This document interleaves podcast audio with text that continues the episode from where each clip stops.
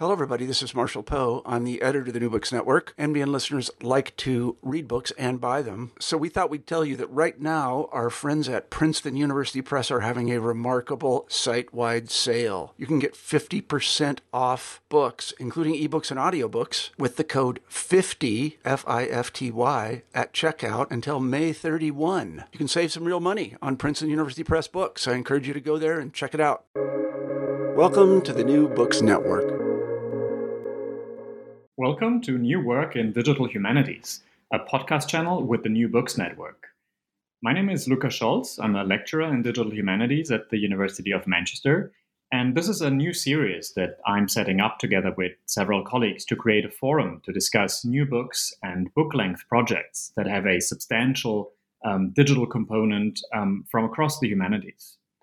Today, I talk with Marcin Wodziński and with uh, Waldemar Spallek, Marcin Wodziński is a professor of Jewish history and literature at the University of Wrocław in Poland. Um, uh, also, some people also might know, the, might know the city as Breslau. Um, he heads the Department of Jewish Studies there, and he published widely on the social history of the Jews in, in the 19th century, on the history of the Jews in, in Silesia uh, and Jewish material culture, and in particular uh, on the history of Hasidism.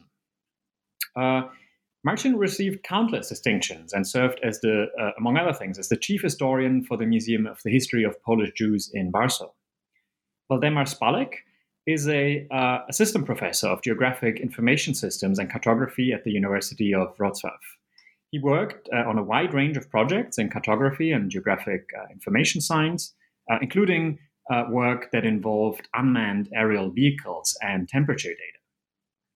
Together, they created the Historical Atlas of Hasidism. Um, it's the first cartographic reference book on one of modernity's most vibrant and important mystical movement. It's a spatial history of a movement that has often been understood as aterritorial. It uses 74 large format maps and a wealth of illustrations and charts to show how geography has influenced the social organization of Hasidism, its spiritual life, uh, different types of religious leaderships, and its culture. It's also a social history in some ways, because uh, it focuses not only on Has, uh, sorry Hasidic leaders, but also on their thousands of followers who lived far from the Hasidic centers. So, welcome, Marcin and Valdemar. Hello. Hello.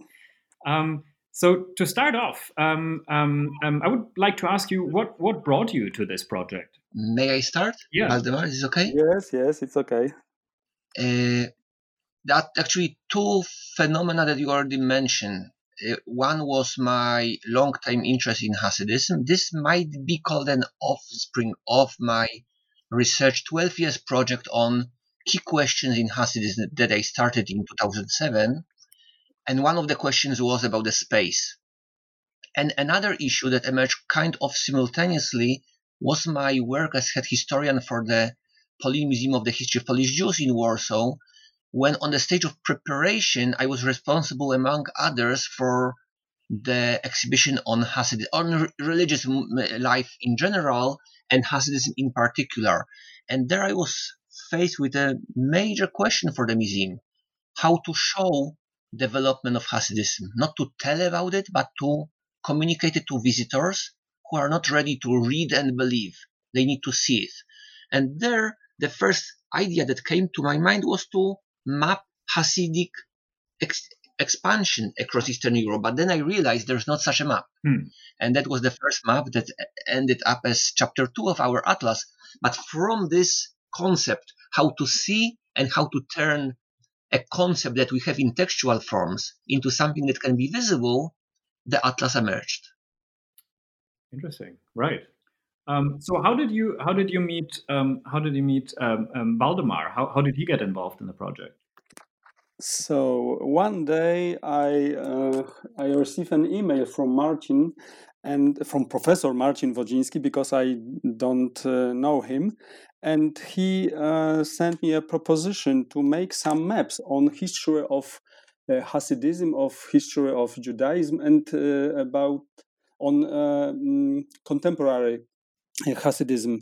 It was uh, very interesting for me because uh, I am geographer, but my hobby is history of Poland, history of uh, of the world, and uh, history of uh, Judaism, especially is, uh, of Polish Jews. So I agree and I was in. Hmm.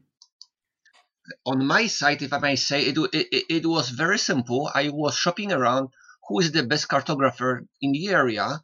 And of all of those, several names appeared actually, but only one was in Wrocław available at the university. So I turned to him. As simple as this. Thank you very much.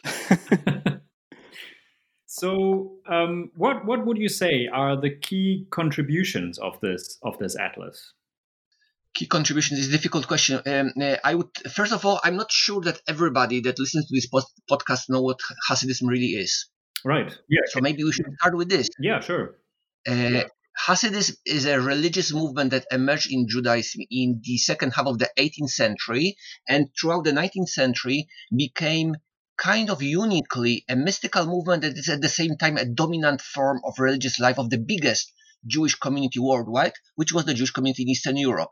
This is one of maybe two such world phenomena that a mystical movement, which is elitist by nature, manages to conquer the vast share of the population that becomes really a popular form of religiosity, maybe with Sufism, right? Are two of such.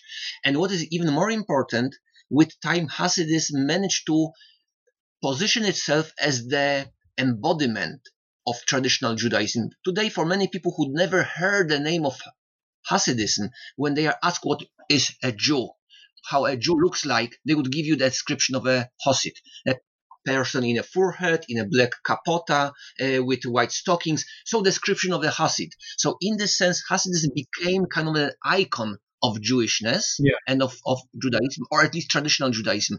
In this sense, it till, until now it occupies a central position in Jewish life. And we this is possibly the most popular topic of Jewish studies worldwide, uh, except for the Holocaust, of course. There is huge interest into this, but at the same time, there is a concept of Hasidism being a territorial, or actually Judaism being a territorial, which I take to be totally wrong. And the concept was if we can visualize with maps expansion of Hasidism, what can we learn about this movement? What can we learn? And that was my boldest statement. What can we learn about correlation between space and spirituality? And the number of maps is trying to trace what is correlation, how the space influences spirituality, and how spirituality informs the spatial uh, development of the movement. Um, at the same time, uh, one of important uh, innovations of this atlas in study of Hasidism and in study of Judaism more generally was a turn from elitist to egalitarian perspective. A dominant uh, trend in uh, researching Hasidism, as many other religious movements, or from 19th century as much of history in general, is to focus on the leaders, which is for many reasons is easier, it's more attractive, the sources are readily available. Yeah. But my contention is that Hasidism is so important exactly because it became mass movement. So this egalitarian aspect of Hasidism is at the center for me of interest. And instead of mapping the Hasidic leaders only, I tried to put at least equal attention on hundreds of thousands of rank and file Hasidim worldwide to uh, to put into this map. I think this is something that changes our perception of Hasidism in general. It's something that is also kind of new for geography of religion and history of religion more generally, I believe, because we also managed to make an atlas that is kind of unique in presenting kind of mesoscale of thinking about religion and its history. We have a lot of atlases of religion, but mostly they use census data that present us kind of macro images. In macro images of continents, of countries, with distinction by millions of followers of different religions, you don't see people behind it. Uh, on the other hand, we have a lot of micro studies, but in micro studies, it's sometimes difficult to project importance of those micro studies on something that is bigger than, than individual. And I believe that our atlas manages to hit into the mesoscale research that is kind of human scale. We see movement from the from the perspective of individuals. We see how individual prayer sites were located within wider yeah. Panorama of Hasidic prayer sites. We see how individual Hasidic leaders are moving from place to place and how it influences religious practices of the hundreds and thousands of their followers, and on and on. And I, I would say this is this is equally important for the study of Hasidism, but also for the study of religion more generally. Yeah, that's yeah, that's that's that is definitely something that that comes through in the um, in the atlas. I mean, this is this is pretty much a first. There are not um, um, this, this, in a sense, this is pioneering work, right? This is not something. Um, um, there, are, there are not a lot of maps of, of Hasidism um, um, before the work that you published. Very few indeed, uh, and I think that the, the maps are innovative not only in comparison to other maps of Hasidism, but also to many maps of religion in general. And I think uh, uh, Waldemar could say a bit more about it. Yes, I think that it's uh, the the key contribution from my uh, point of view is uh, is that uh, the maps are one of um, one of the first which um, which uh, which shows which shows history historical movement historical history of so, social history not only history as a uh, changing of uh, border of uh, countries, but um, but history of uh, people. It says uh, some uh, one group of people, Hasidism, Hasid, Hasids, but it. I think that this map could be implemented in other fields of um, historical research, and uh, the map, uh, this map, uh, could be a good uh, solution for other uh, theme, uh, other um, other research like uh, history of uh, nation, history of uh, other religious group, history history of social social group, and so on. Right. So, in, in a sense, a model for other, yeah, for, for, for other for other fields. I, I mean, I, w- I would agree. I think, especially some of the. I'm, you can hear we are quite proud of this atlas, right? yeah.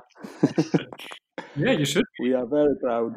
you should be. I think it's very. I mean, in, in many senses, also you really see that you um, you really experimented quite a bit also with with with with different forms of data visualization, right? Um, I mean, maybe we can. So, since we talk, we're talking about the maps. Um, let's talk a bit. I, I, would be curious to hear how you how you how you made those maps. So how how you collected the data, but then also how um, the cartographic um, um work worked. I mean, where did you where where where does this where did you where does this data come from? Okay, so so I would uh, speak about the data, and maybe Waldemar would speak more about how we made those maps from the data sets that we that we had. Um, I believe this is also mm, kind of encouraging for people who think that digital humanities are not for them, that digital humanities require high uh, technical IT skills or computer skills in general. The, di- the, the, data for the maps and essential concepts for the maps came from my uh, historical research, and all of this was low tech. In a sense, it was uh, a kind of analog research. It wasn't with a pencil, it was with Excel files or uh, other office uh, stuff, but it's very simple technical equipment. Most of the data were collected from variety of sources. They are available, and this is uh, something that, again, I think something very important and kind of innovative in this map. That this kind of resources exist and I are available for research. People say, uh, one example, contemporary sociologists were arguing for decades already why it is impossible to count how many Hasidim live today. And they give many good reasons, and all those reasons are legitimate. Right. But it's only if you assume that the list of resources for counting them is limited to the resources they listed. And I suggested we can go into very different source base. In this case, it was internal Hasidic telephone directories. Mm.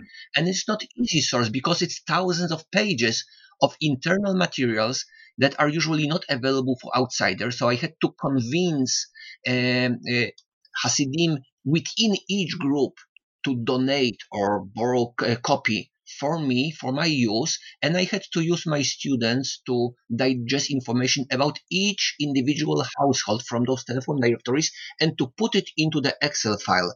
As an uh, as an effect, we have a database of 130,000 Hasidim worldwide, Hasidic families, sorry, worldwide today. And it's huge database. It allows us to count with the uh, unmatched precision, not only how many Hasidim there are today in general terms, but with zip codes for each of those families, we can pin them to very specific places. What is more, we can divide them into subgroups that Hasidism is divided because telephone directories are issued not for Hasidim as such, but Hasidic groups within Hasidic movement. So we can say that this is a Satmar Hasid, this is Lubavitcher Hasid, this is Gerer Hasid, and we can tell, for example, how many of Lubavitcher Hasidim live in Crown Heights and how many of them live in Borough Park. And you can say with very precise information about hierarchies of those groups, size of those groups, how they mix, where they live and where they do not live. For example, none of the Hasidim would living in the occupied territories, uh, while at the same time some groups have as many as 10% of the Hasidim living in those territories, and on and on. So you can not only map, but you can also understand structures from those uh, from those data. As I'm saying, it's very simple. It's just telephone directories. Huh. How long? How long? And this is only one. It's only one. It is the biggest one, but only one of types of sources. The, and the, the other one that I'm very proud of is 2,854 Hasidic prayer sites at the beginning of the 20th century across all of Eastern Europe. And this required me actually months and months of work going through Hasidic memorial books, uh, Pinkasim, which is kind of record books, Hebrew and Yiddish press, recollections, uh, collections of uh, subscription books, and on and on. It was many months of works, but what came out is again something that is unmatched in research on Hasidism because today we can tell very clearly what was the hierarchy of groups, what was the strength, what was the geographical distribution of individual Hasidic groups, what were, were interrelations between them, and on and on. And several other of the, uh, such databases um, were uh, were used for this uh, for this map. What is important? None of those databases existed before the atlas was created. They were created for the use of this atlas. Right. So that is all. How long did that take you to collect all that data? It was well, as I was telling you, this was 12 years project, so I had enough time to do it. Right. Okay, so so at, at that point you had you had the data. Um, how how did how did how did you um, how did you transform those then then into maps? Can you tell us Can you tell us something about about that? I, this, this before Valdemar. Before it comes to you, I would like to add one sentence. I collected this data because I had a research question, right? So this is not a blind data. That was I, I, I had a problem that I wanted to resolve, and I thought that this information would allow us to see and understand a phenomenon at question, right? So I came to Valdemar with a data set and a question, and there was his work. Valdemar, it's you now. Yeah, uh, the first step for me it was uh, to uh, to give to this data an uh, a spatial as a space a space. It means that uh, Marcin uh, give me a big Excel database, and there was uh, only a names for this place, and I have to uh, I have to search where the place is, where the place is, and uh, take them uh, geographical coordinates. Uh, it was in in a in a, most of them are rather uh, rather easy because it was names which which was uh, which was familiar for me. But uh, a few of them, it uh, was a name for places which no longer exist, and the name was um, was right wrote in Yiddish, as I presume, and or in uh, Jewish uh, language, in Hebrew, Hebrew, yeah, Hebrew or Jew, uh, Yiddish, but in Hebrew alphabet. So we don't know what uh, is uh, the name for this place now, or uh, what was the name in the previous time. Ex- for example, it was um, uh, it's a, a town near to the Kiev, which was um, wrote as a Preslav or something like that. Uh, we uh, we consider what uh, what the place what this place is, and we agree that uh, it may be this Pereyaslav. So when we uh, when I um, when I give uh, this geographical coordinates, it was easy to take this to the um, geographical information system uh, ArcGIS by uh, ArcGIS by Esri, and uh, in this uh, program, uh, I made maps. I designed maps using um, using typical met- cartographical method. And uh, for many of maps, uh, we uh, it means I and Marcin, we um, not discover, but we um, um, we make a new, uh, a quite new um, cartographical techniques, cartographical methods to uh, visualize this data. Uh, for example, there was a problem how to how to show on maps um, a development of Hasidic uh, or Tzaddik uh, dynasties. Uh, it means that one um, Hasidic leader, Tzaddik, um, live, lived in one town and he has son or sons, and they sometimes uh, live uh, in the same time uh, the same town. Sometimes they go to the other town, other town, and um, establish a new branch of this dynasty. So, how to show how long he exists? He existed in this town, and uh, what is uh, his um, connection with other uh, other um, people from this dynasty. Maybe it is uh, he is a son, maybe he is a grandson, maybe he is a friend of uh, Tzaddik, uh, and we uh, we designed this map. There was a very um, there was many um, many solutions, many many non and no good solutions.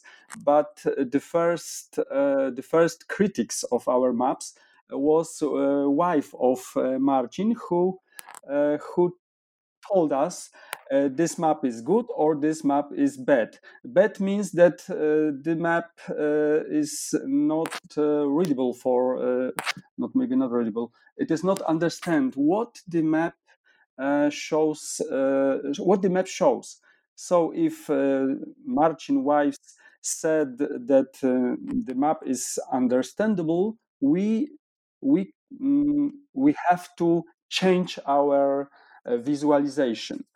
Uh, another problem was uh, how uh, what color what colors we can use for visualization of data, especially the contrast between point and line signs uh, to uh, aerial uh, aerial signs or background. Um, it is um, Marcin uh, idea, and uh, I think it's a very good idea and uh, a big thank you for you, Martin. That the background should be a very, very, um, very fine, not fine, a very um, pale yeah pale and in uh, um, pastel color i don't know how to speak english pastelowy pastel yeah pastel colors and uh, the main uh, main theme of maps it means uh, which was uh, which which are uh, show in point and line signs should be in a very um, clear and um, saturated uh, colors like, like red, yellow, green, purple, or something like that. And the contrast uh, made that uh, makes that the maps are for me very readable or um, bardzo czytelne. Readable, very readable, yeah. yeah. Very readable. and this is something, if I may, might add here, something very important to me also because we wanted to achieve two things at the same time. Uh, um, the maps, as Valdemar explained to me, are either to see or to read. And rarely they meet those two agendas. And my idea was to have map, all the maps, that would have both elements at the same time, in a sense that each map would be understandable at the first sight. So I wanted to have this wow effect. You look at the map and you immediately get the main message. You don't need to understand the language of cartography, relation between maps, diagrams, scales, and on. That's one way of communicating what's the most important message of the map. But at the same time, each map we wanted to have fully saturated with deep information that after having this wow effect at the one level, you can go deeper and you can read it for long sometimes and get more nuanced information about in nuances, informations about um, details and on. And this is something that was very difficult. None of the maps just came as such. We each map we had to discuss. We we had to use my profane amateur look on those maps and my wife's look on those maps to make sure that the maps are understandable to everybody. And uh, thanks, uh, Waldemar, he had enough patience to stay with us throughout all this process. It was many months of designing those maps, actually. But what, what, what comes out, people say is not only beautiful, but also understandable. Yeah, it's very, yeah, I'm, I'm impressed by how you managed to um, to strike that balance, right, between fitting in a lot of information, but still having the maps fairly intuitive and and and, and easy to read. Um, so w- one thing I was wondering, um, so Valdemar, you said you used ArcGIS. Did you do everything in ArcGIS, or did you also use something like I don't know Adobe Illustrator or or, or other um, uh, okay.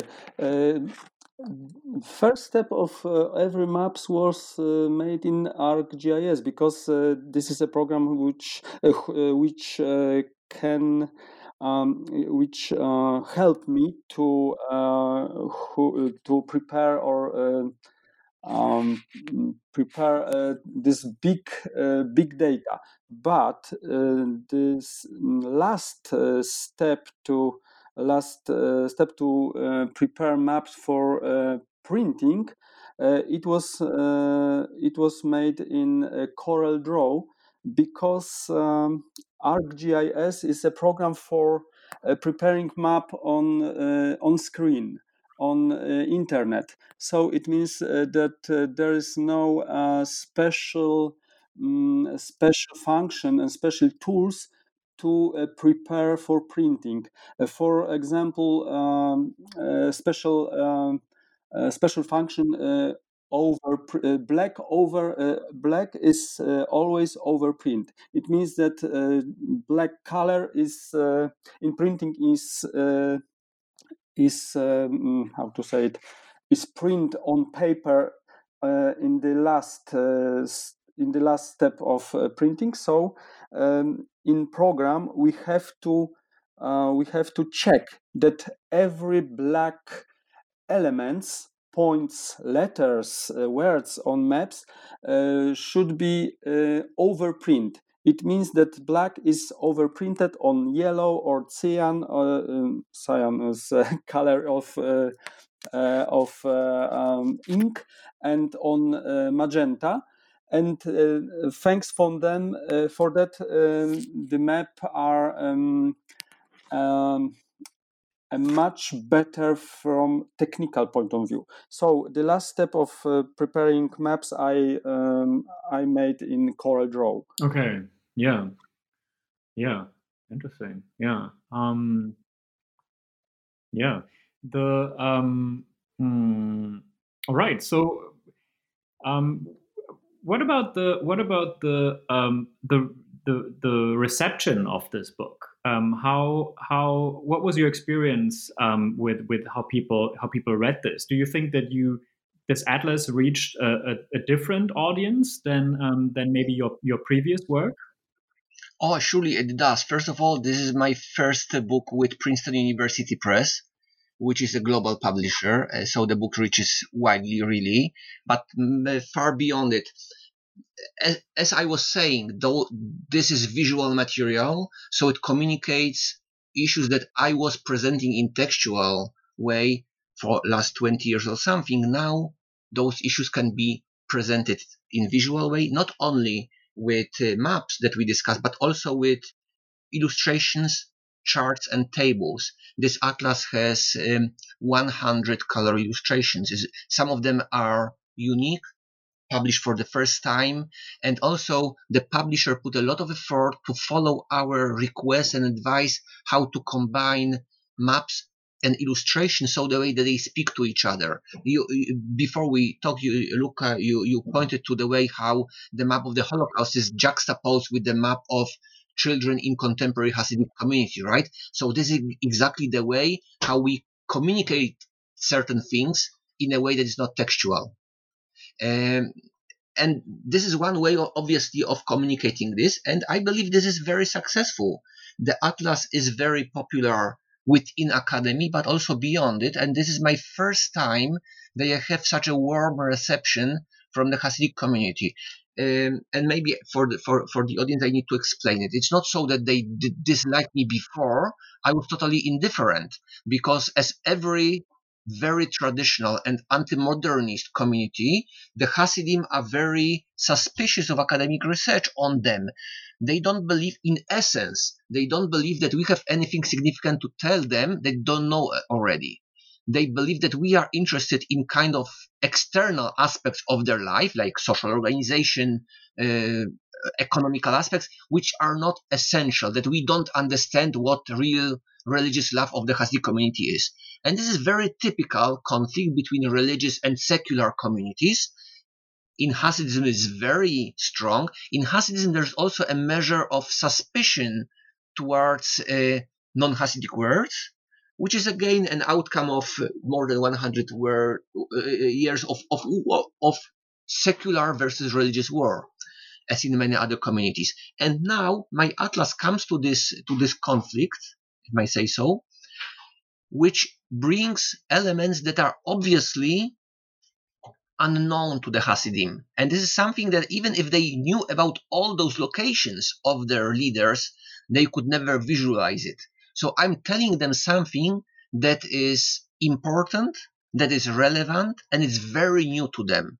Some of the of the debates about the number of Hasidim, each of them possibly knows each of the Hasidim today, I would claim, knows more or less the size of his own community, right? So people in the Satmar community might know that it is more than 100,000 people, that it's more than 26,000 Hasidic households, or the people in uh, Sadagura might know that it's less than 1,000 households. So they know those size, but they don't know how it is situated in relation to all other families, all other Hasidic groups, and what is the uh, geographical pattern of their life. And here they come in Atlas into the information, important information about their own group and all other groups and they compare it and they see and actually i was receiving emails from people saying oh i see that you that you recorded even my own family living in this small place that no, nobody ever noticed there is one hasidic family here. So people are reacting just looking into the atlas for looking for themselves or their uh, ancestors or for the families and on and on. So in this sense, this is something that I think in kind of unique way managed to get into the Hasidic community with important scholarly uh, messages. In one of Hasidic journals, there was a very extensive article about uh, uh, this research about this atlas. It was combination of kind of of reportage and interview. And most interestingly, it was in Hebrew. The, the article was entitled Goy Hasid, meaning a Gentile who is Hasid at the same time. So I got the title of hon- honorary Hasid thanks to this atlas. I believe this is the highest appraisal of the atlas I could ever get. wow. yeah, that, that sounds impressive. So I, I was very happy with this indeed. That, but that sounds very interesting. It didn't occur to me, but that sounds like a um, it, it, that's actually yeah, it's, it's that's that's fairly impressive. Um, that's fairly impressive that you that you managed to yeah that you managed to get a reception um, for this um, in within the communities themselves as well. So, I mean, you mentioned at the beginning, right, that this atlas, in some ways, um, can also be um, a model for for for for other publications, right, for other people who could uh, work uh, maybe on the history of religion, but maybe in, in in historical geography and spatial history more general. So, um, what what would you what would you what would what advice would you give to people who are who are thinking about embarking uh, on a similar project? Mm. Think twice it takes 12 years to, to prepare it. That's first advice, uh, maybe. But uh, I'm not I'm not good at giving advices. In a sense, this is an open field. Today, with digital tools, we are in position to research things that were that were unavailable. Actually, it was unimaginable that we can research, and today they are they are at hand for us. Um, at the same time, uh, what is what was important for me with this atlas was that this atlas was this was driven by the research question and not by the source or technicalities or technical opportunities.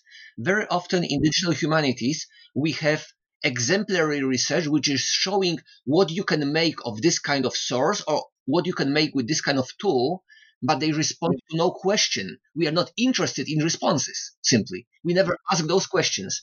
And here, the atlas comes with a question of, of issues that we want to know, the questions that were very important at center of the study of Hasidism, of, of study of Jewish religious life in general. So in this sense, if I was to, to, to give advice, I would say by all means use as much of digital humanities as possible, but always start with a research question. Think what interests you and then look for tools and resources and not the other way around. Yeah, that sounds like great advice. That sounds like great advice. Um, uh, how about you, Waldemar? Is there something from from a cartographic point of view that you would say any any advice you would give to people?